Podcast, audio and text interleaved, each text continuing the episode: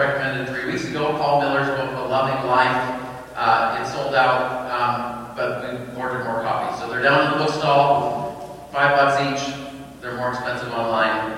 Um, but it's I've just found a really insightful book into, into uh, looking into the book of Ruth and meditating on what it means to live a life of love as Christ has loved us in this broken world. All right, let's read Ruth chapter 4. Uh, we're going to be looking, uh, I'm going to sort of take a big picture approach today to the book of Ruth. So we're not only going to be looking at chapter 4, but this is the conclusion to the story uh, and what we haven't read already. So, Ruth chapter 4. Now Boaz had gone up to the gate and sat down there, and behold, the Redeemer, of whom Boaz had spoken, came by. So Boaz said, Turn aside, friend, sit down here. And he turned aside and sat down. And he took ten men of the elders of the city and said, Sit down here. So they sat down. Then he said to the Redeemer, Naomi, who has come back from the country of Moab, is selling the parcel of land that belonged to our relative Elimelech. So I thought I would tell you of it and say, Buy it in the presence of those sitting here and in the presence of the elders of my people. If you will redeem it, redeem it. But if you will not, tell me, that I may know, for there is no one beside you to redeem it, and I come after you. And he said, I will redeem it. Then Boaz said, The day you buy the field from the hand of Naomi, you also acquire Ruth the Moabite, the widow of the dead, in order to perpetuate the name of the dead in his inheritance. Then the Redeemer said, I cannot redeem it for myself. Lest I impair my own inheritance, take my right of redemption yourself, for I cannot redeem it. Now, this was the custom in former times in Israel concerning redeeming and exchanging. To confirm a transaction, the one threw off his sandal and gave it to the other, and this was the manner of attesting in Israel. So when the Redeemer said to Boaz, Buy it for yourself, he drew off his sandal. Then Boaz said to the elders and all the people, You are witnesses this day that I have bought from the hand of Naomi all that belonged to Elimelech and all that belonged to Chilion and to Mahlon, also Ruth the Moabite, the widow of Mahlon, I have bought to be my wife, to perpetuate the name of the dead and his inheritance, that the name of the dead may not be cut off from among his brothers and from the gate of his native place. You are witnesses this day. Then all the people who were at the gate, the elders said, We are witnesses. May the Lord make this woman who is coming into your house like Rachel and Leah, who together built up the house of Israel. May you act worthily in Ephrathah and be renowned in Bethlehem, and may your house be like the house of Perez, whom Tamar bore to Judah because of the offspring that the Lord will give you by this young woman. So Boaz took Ruth. She became his wife. And he went into her, and the Lord gave her conception, and she bore a son. And the women said to Naomi, Blessed be the Lord, who has not left you this day without a redeemer. And may his name be renowned in Israel. He shall be to you a restorer of life and a nourisher of your old age. For your daughter-in-law who loves you, who is more to you than seven sons, has given birth to him. Then Naomi took the child and laid him on her lap and became his nurse. The women of the neighborhood gave him a name, saying, A son has been born to Naomi. They named him Obed. He was the father of Jesse, the father of David. Now these are the generations of Perez. Perez fathered Hezron, Hezron fathered Ram, Ram fathered Amminadab. Amminadab fathered Nahshon, Nahshon fathered Salmon, Salmon fathered Boaz, Boaz fathered Obed, Obed fathered Jesse, and Jesse fathered David. The book of Ruth begins with famine, death, and bitterness. If you look back at the beginning of chapter 1, we see a famine in the land. In the town of Bethlehem, which means house of bread, the baskets were empty. And the famine, as we saw, was a sign of the spiritual dryness and chaos of the time of the judges. When everyone did as they saw fit, there were no moral and spiritual boundaries.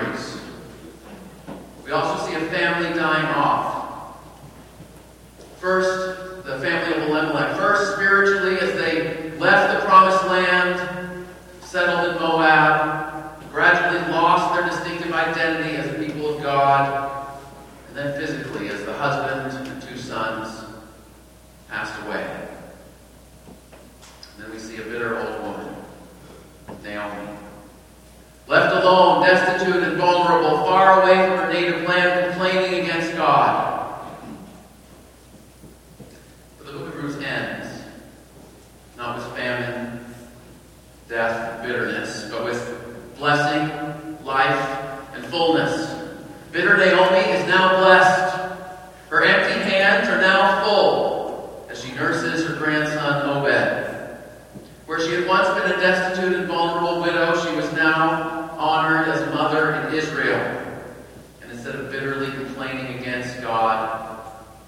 recipient of a joyful blessing.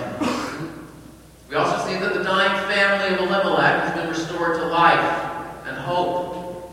Chapter 4, verse 10 Boaz promises to perpetuate the name of the dead, that is, Elimelech, in his inheritance, that his name may not be cut off. To the family that once seemed to have no future, now has a future with hope. There's also a future for God's people. His famine stricken people have been provided not only with food, not only with a good barley harvest, and all the rejoicing that resulted from consuming barley products, uh, but with a new leader, David. The book begins with the names of Elimelech and his family, who die off in Moab. The book ends with the names of Perez and his descendants, uh, prominently Boaz, uh, uh, culminating with David, the son of Jesse. So we see a journey from bitterness to blessing, from despair to hope, from famine to fullness. But of course, the question is how do we get from bitterness to blessing, from despair to hope, from famine to fullness? Maybe you're asking that question on an individual level like Naomi. Maybe you feel like you can relate to her some way or other.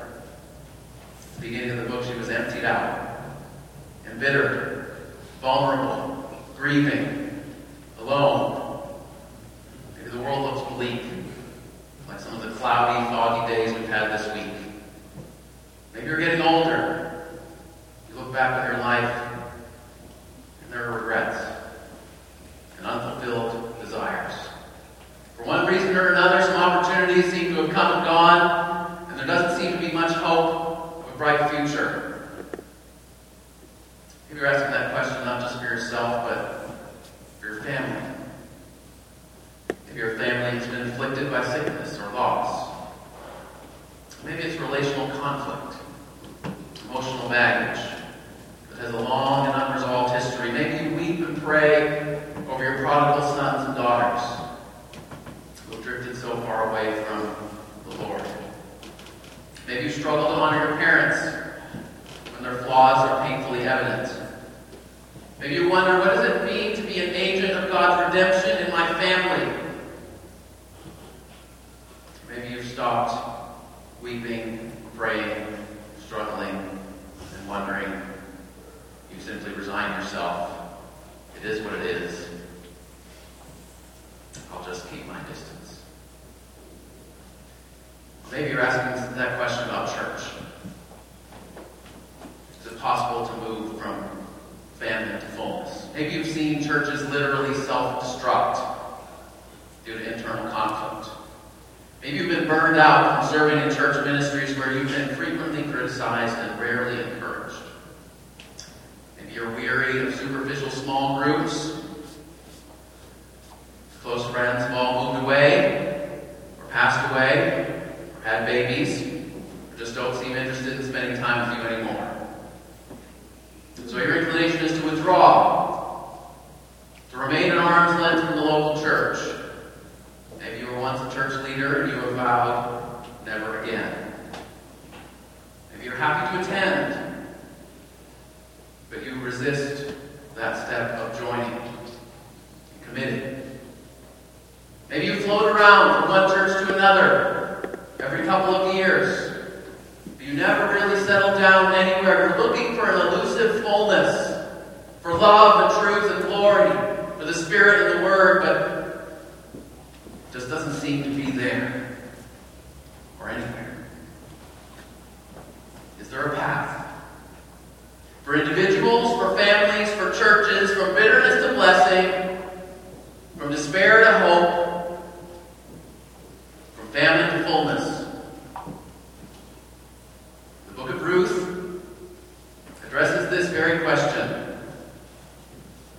And it gives the answer yes. It shows us the path that God in His providence laid out for Naomi, for Elimelech's family, and for the people of God as a whole during the time of the Judges. And this very same God who made a path way back then has made a way for us today in His Son Jesus Christ.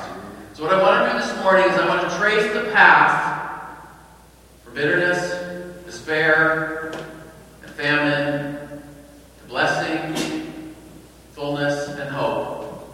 I want to trace the path through the storyline of Ruth. If you weren't here the last three weeks, this will serve as a review. If you were here, I hope this will put the whole book in perspective. So I want to sort of do an overview, a bird's eye view of the storyline of Ruth and the progression. Second, I want to consider the implications for us as individuals and families and as a church. So first, what's the path that we see throughout the storyline of this book? Well, from the beginning to end of this book, there are four movements that correspond to the four chapters. Now, the chapter and verse divisions in the Bible were added hundreds of years after the Bible was written. So they were added uh, in the Middle Ages for the sake of easy reference. So you could easily find the same spot as someone else. Uh, and sometimes, you know, the chapters and verses just sort of divide up the text into manageable chunks. But here in Ruth, the chapters and divisions are exactly where they should be to mark the progression of the story. There are four clearly defined episodes in this story, and so it's uh, it's nice. Now, if you read each of the four chapters carefully, what you will notice is that in each chapter there is a key word that appears over and over in that chapter, but not at all or not much in the rest of the book. And if you're reading the ESV, the Bible translation that's in the pews, it's very consistent in how it translates the words, so you can see it without having to read Hebrew. Just by reading your English Bible, uh, it's, we can see these things. So I'm going to point out these four key words, uh, which we'll see the progression of the story. Chapter 1, you remember back chapter 1, the key word is return. Twelve times in this chapter, only three times in the rest of the book. Chapter 1 emphasizes God's initiative. Naomi's far away in Moab, but God's kindness leads Naomi to return home from exile. Chapter 1, verse 6. Naomi arose with her daughters-in-law to return. For, why did she return? She had heard in the fields of Moab that the Lord had visited his people and given them food. It's God's kindness that leads Naomi to return, God's initiative that gets the whole story going. In fact, Naomi says, verse 21 of chapter 1, she says, I went away and the Lord has brought me back. It's actually the same word. The Lord has returned to me. So we see God's initiative to return Naomi back home. Now, Naomi, at this point, She's empty. She's bitter. She's vulnerable. She's grieving. She probably wasn't the easiest person to hang around with. But she was prompted by the good news of God's kindness. And so she returned home to God's people and the land of God's promises. We also saw that God's, in her return, God's steadfast love didn't leave Naomi alone. Ruth returned with her. Chapter 1, verse 22, Ruth returned, swearing an oath of loyalty not only to Naomi, but also to Yahweh, to the God of Israel who make promises that through this one nation he would bless all the peoples of the earth. What we see in chapter 1 is that Ruth is a living embodiment to Naomi of the steadfast love and covenant mercy of God Himself. So that's the first move in the story return.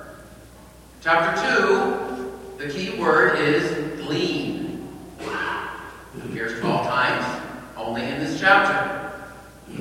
Now, this chapter, chapter 1, emphasized God's initiative in bringing Naomi home. Chapter 2, we see Ruth's initiative in going out to the field to glean. Now, the word glean simply means to gather leftover grain during harvest time uh, from someone's field.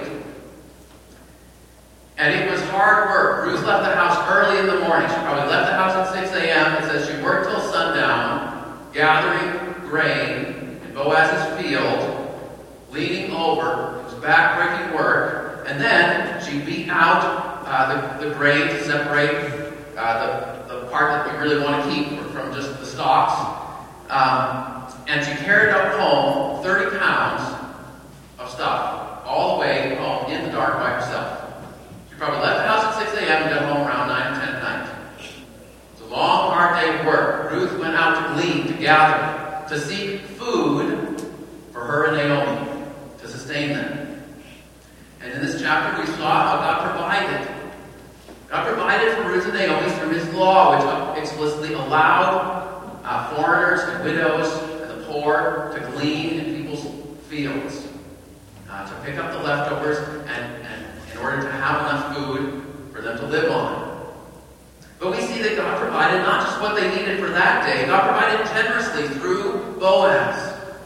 By just by his providence, he brought her Boaz's field. By Boaz's kindness, she went home with two weeks' worth of food. It was another sign that God was beginning to fill Ruth and Naomi's emptiness. Right? So we see the, these glimmers of hope from famine to fullness. They're now, they have enough to eat more to spare. Sign of hope for the future. Chapter 3, moving on. We've seen God's initiative to return Naomi home, Ruth's initiative to glean, Chapter 3, we see Naomi's initiative. Naomi proposes an elaborate and unconventional plan to set Ruth up with Boaz. Go to the threshing floor late at night. Notice where he lies down. Uncover his feet. Lie down near him and wait and see what happens. Ooh. You can listen to last week's sermon if you want to hear more about that. Now, the key word in chapter 3 is lie down. Here's eight times only in this chapter. Lie down at his feet. But we can summarize the theme as petition. In the ancient world, man's feet represented his authority. Bowing down before someone's feet was a recognized gesture of humble supplication and submission and petition.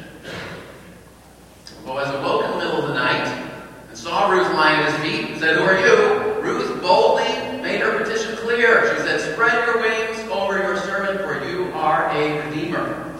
Chapter 3, verse 9. Now, Ruth wasn't simply asking for Boaz's general protection, she was asking for his particular loyalty in marriage. Of course, it was a risky plan with an uncertain outcome, but it was motivated by well founded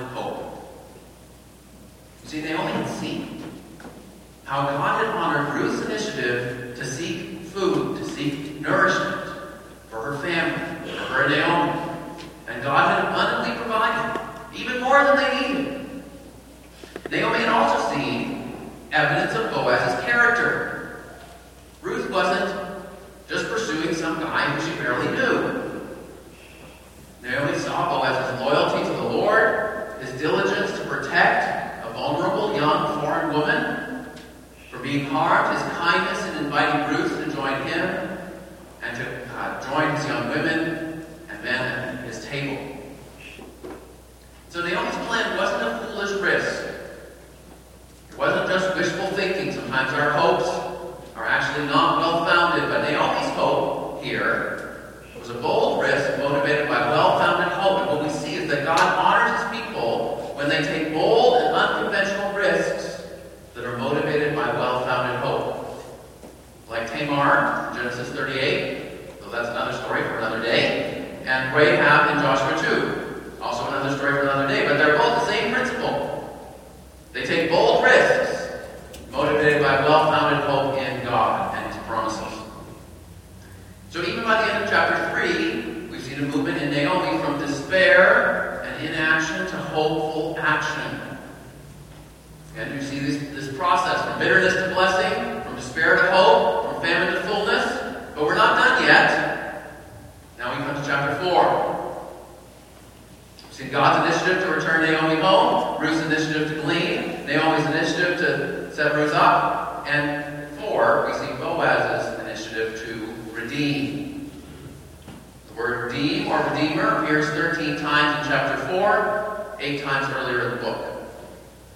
Now, what does redeeming mean? Probably when I read this at the beginning of the passage, you're thinking, what exactly does this mean? If you'll redeem it, redeem it, with the redeemer? What, what's going on?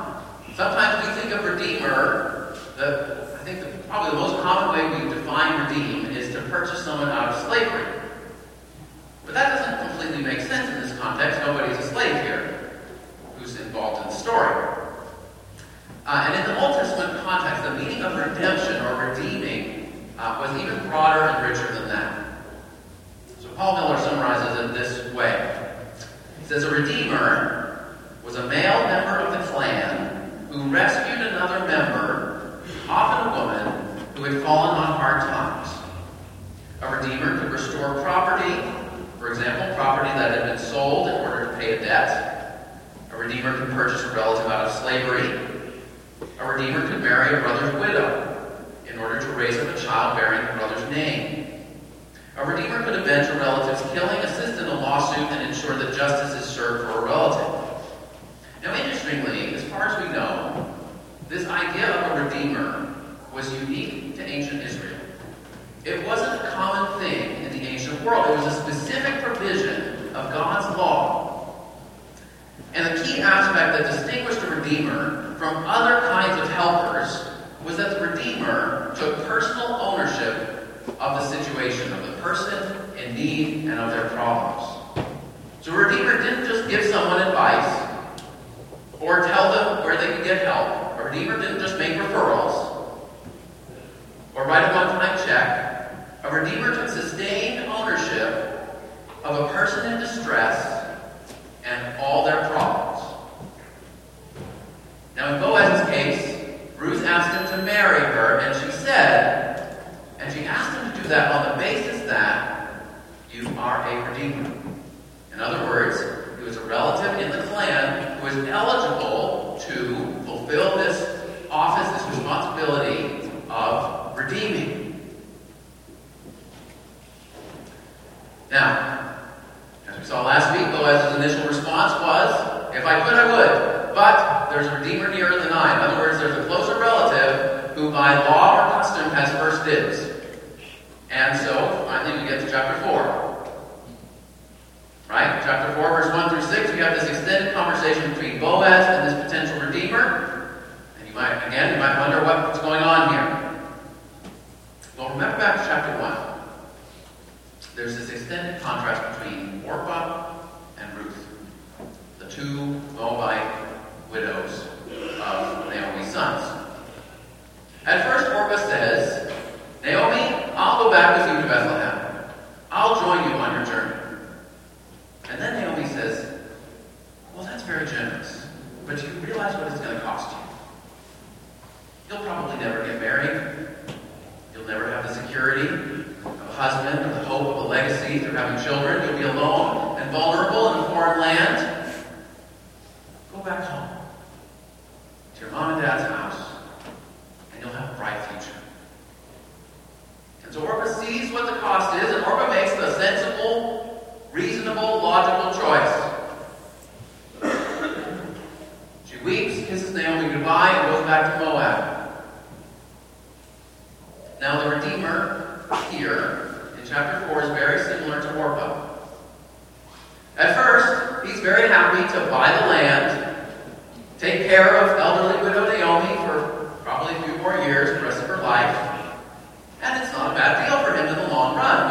dies, the land will belong to him. But then Boaz says in verse 5, Do you realize what it will cost you? The day you buy the field from the hand of Naomi, you also acquire Ruth the Moabite, the widow of the dead, in order to perpetuate the name of the dead in his inheritance. What does that mean? That means if he marries Ruth, he supports Ruth for the rest of her life. He supports her children. Her children get Ruth's dead husband's last name, not his. And when the children are grown, this guy would have to give them the land. He doesn't come out with anything for himself in the long run. And so suddenly, he backs down. He sees the cost, and he says, mm, not quite worth it. And Boaz steps out to seal the deal. See, in both of these cases, why is there this extended contrast? Right? This long dialogue. It's about the costliness of redemption. The costliness of redeeming love. In chapter 1, Ruth counted the cost.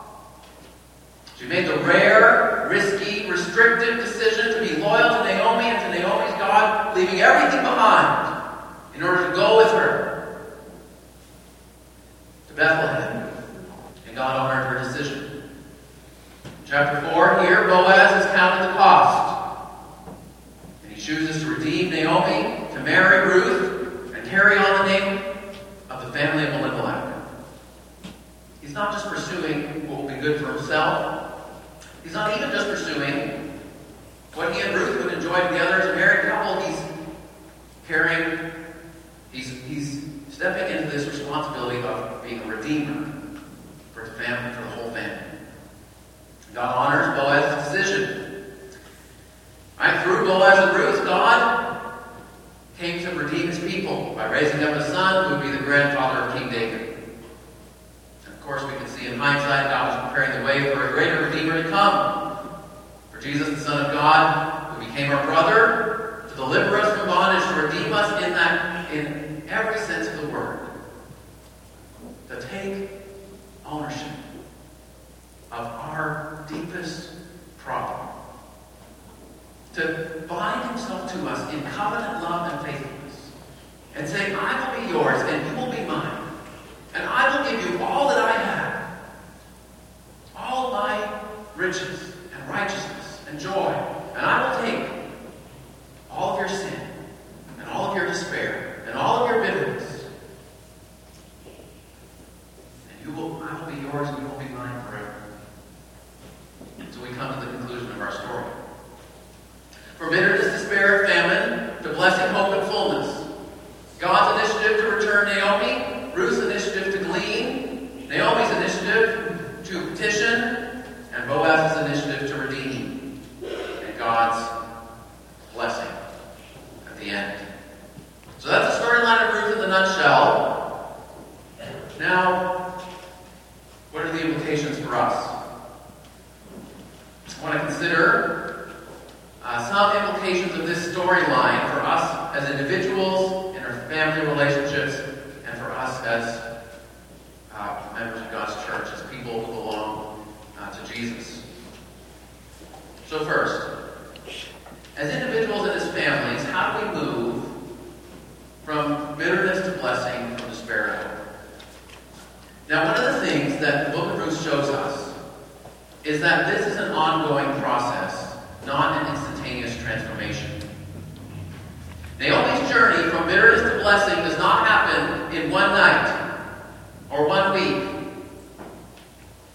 It takes a year, right? From when she arrives home at the beginning of barley harvest, that would be April, to the end of barley and wheat harvest, when plots to set up Ruth and Boaz, probably late June, and then at least nine more months after they get married, until baby Obed is born, and she's recipient of this blessing at the end. And even at the end, if you read chapter 4, verse 15, uh, there may be a subtle hint that Naomi's journey isn't quite finished yet. She still doesn't fully recognize the depth of Ruth's sacrificial love. And so the women of the town have to remind her of that and how valuable Ruth has been to her. But let me point out four steps along Naomi's journey that might be helpful for us to keep in mind. Uh, the journey uh, at an individual and family level. So first, repentance. Naomi's journey began with God's kindness leading her to repentance. She felt bitter toward God. She was angry at her misfortunes, perhaps, but she obediently left behind the paganism of Moab and returned home to God's people and God's promises. See, the path from bitterness to blessing begins with repentance prompted by God's grace. Returning to God's promises and God's people, even if there's still a lot of bitterness and questions and doubts there. So repentance. Second, Naomi's journey continued with God's provision of a loyal relative, Ruth. Loyalty. At first, we saw that Naomi didn't even acknowledge Ruth's presence. But Ruth kept on loving her nonetheless. Despite Naomi's expressions of bitterness and hopelessness, Ruth stuck with her. At the beginning of chapter 2, Ruth and Naomi have come back to Bethlehem. This is Naomi's home turf. Naomi knows how things work here. But Naomi, but Ruth has to take the initiative. Even though she's a foreigner, Ruth has to get up and say, Let me go to the field and glean. Let me seek food for us so that we can live and survive. Naomi's despair fostered idleness. Ruth's initiative became a means of God's sustaining grace. Brothers and sisters, let me encourage you not to give up loving someone who is stuck in a season of bitterness and despair. They may not thank you now, but you are a means of God's sustaining grace for them, as Ruth was for Naomi. Third, there's repentance. Naomi's repentance, Ruth's loyalty. Third, there's surprising provision. Boaz's surprising generosity. And we actually see that God releases Naomi from at least some of her cloud of bitterness by surprising her with generous provision in a time of great need. When Ruth came home that day, carrying 30 pounds of barley and a whole plate of leftovers from dinner with Boaz and his family, Naomi's spirits revived. Chapter 2, verse 19, she says, Blessed be the man who took notice of you. May he be blessed by the Lord, whose kindness has not forsaken the living and the dead. Naomi begins to see beyond herself. Instead of merely lamenting her emptiness, for Naomi blesses God for somebody else's kindness. Sometimes God's surprising, generous provision releases us from bitterness and despair and gives us new joy and hope. There's been a few times in the past year when someone or some group of people has caught me off guard with an unexpectedly generous and undeserved gift. These expressions of generosity have lifted my spirits and renewed my joy. Sometimes they tend to come in the most stressful times. But brothers and sisters, may we delight in surprising others. Consider who you can surprise with an expression of generosity that's not just the bare minimum of what they need, but as Boaz did for Ruth, lavish provision. Because this is part of how God releases his people from bitterness and fills us with hope. Fourth, unselfish love. Naomi's journey from bitterness to blessing continued as she looked outside of herself, as she considered Ruth's future more highly than her own. You see, the journey from bitterness to blessing is not just about God changing our external circumstances, or even bringing surprisingly generous people into our life. It's also a developing internal resolve, nourished by the Holy Spirit to love as Christ has loved us. And we see that in Naomi's initiative on Ruth's behalf in chapter 3. Naomi says, Should I not seek rest for you, that it may be well with you? Naomi wasn't plotting to advance her own status. She wasn't clinging to Ruth and saying, Don't you ever dare leave me. She was seeking what would be best for Ruth. Looking outside herself and loving unselfishly, even when her own future was precarious and uncertain. You see, the basic pattern of Scripture is this our faith is rooted in the love of God for us. That's where it starts. It doesn't start with us loving God, it starts with God loving us. We love because He first loved us. But our faith matures in part when we extend ourselves in Christ like love to others. Jesus said, The one who loves me will be loved by my Father, and I will love him and manifest myself to him. Paul Miller, Paul Miller put it this way. He said, Love deepens faith. And he says this. He says, many Christians, which I found, I thought was quite insightful. He said, many Christians get stuck trying to grow their faith by growing their faith. Practically, this means combining spiritual disciplines, reading the Word and praying, with reflecting on the love of God for them. But he says that will only get you so far. In fact, sometimes it can lead to spiritual moodiness, where you're constantly taking your pulse, wondering how much you know the love of God for you. Or you go on an endless idol hunt, trying to uncover ever deeper layers of sin. Oddly enough, says this can lead to a kind of spiritual narcissism, self centeredness. But he says Naomi and Ruth discover God's blessing and grow in their knowledge of Him as they obey. As they extend themselves in unselfish love for the other people that God has put right in their lives. So he says instead of running from the really hard thing in your life, embrace it as a gift from God to draw more deeply into His life, into the life of Christ. So these are four parts of Naomi's journey repentance, her, her own repentance, Ruth's steadfast loyalty, Boaz's surprising generosity, and God's work in her heart to make her a person of unselfish love. So that's some of the individual and family journey. What about as a church?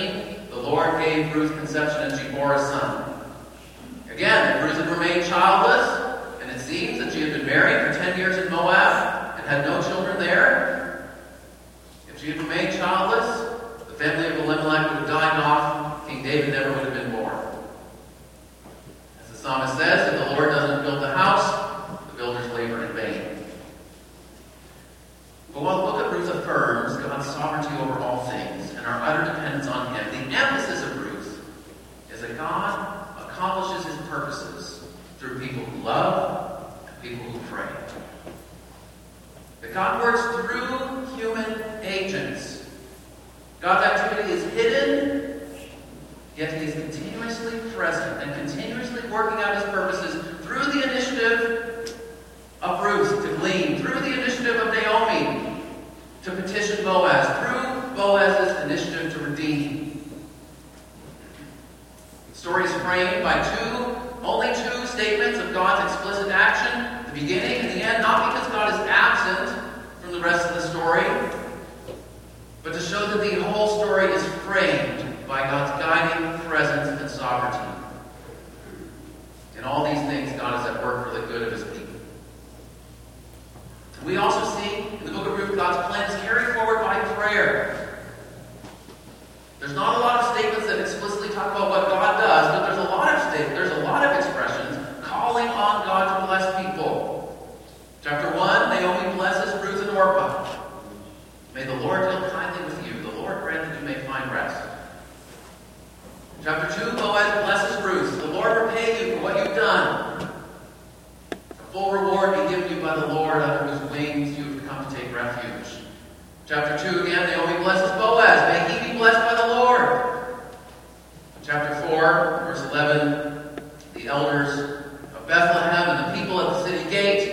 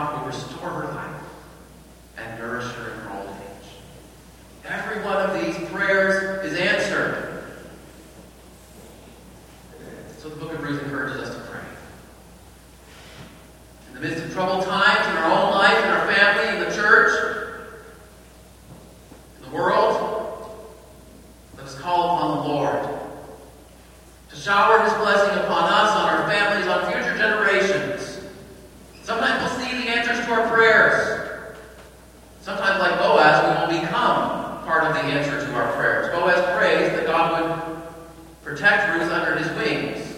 And then in the next chapter, Ruth says, Spread your wing over me.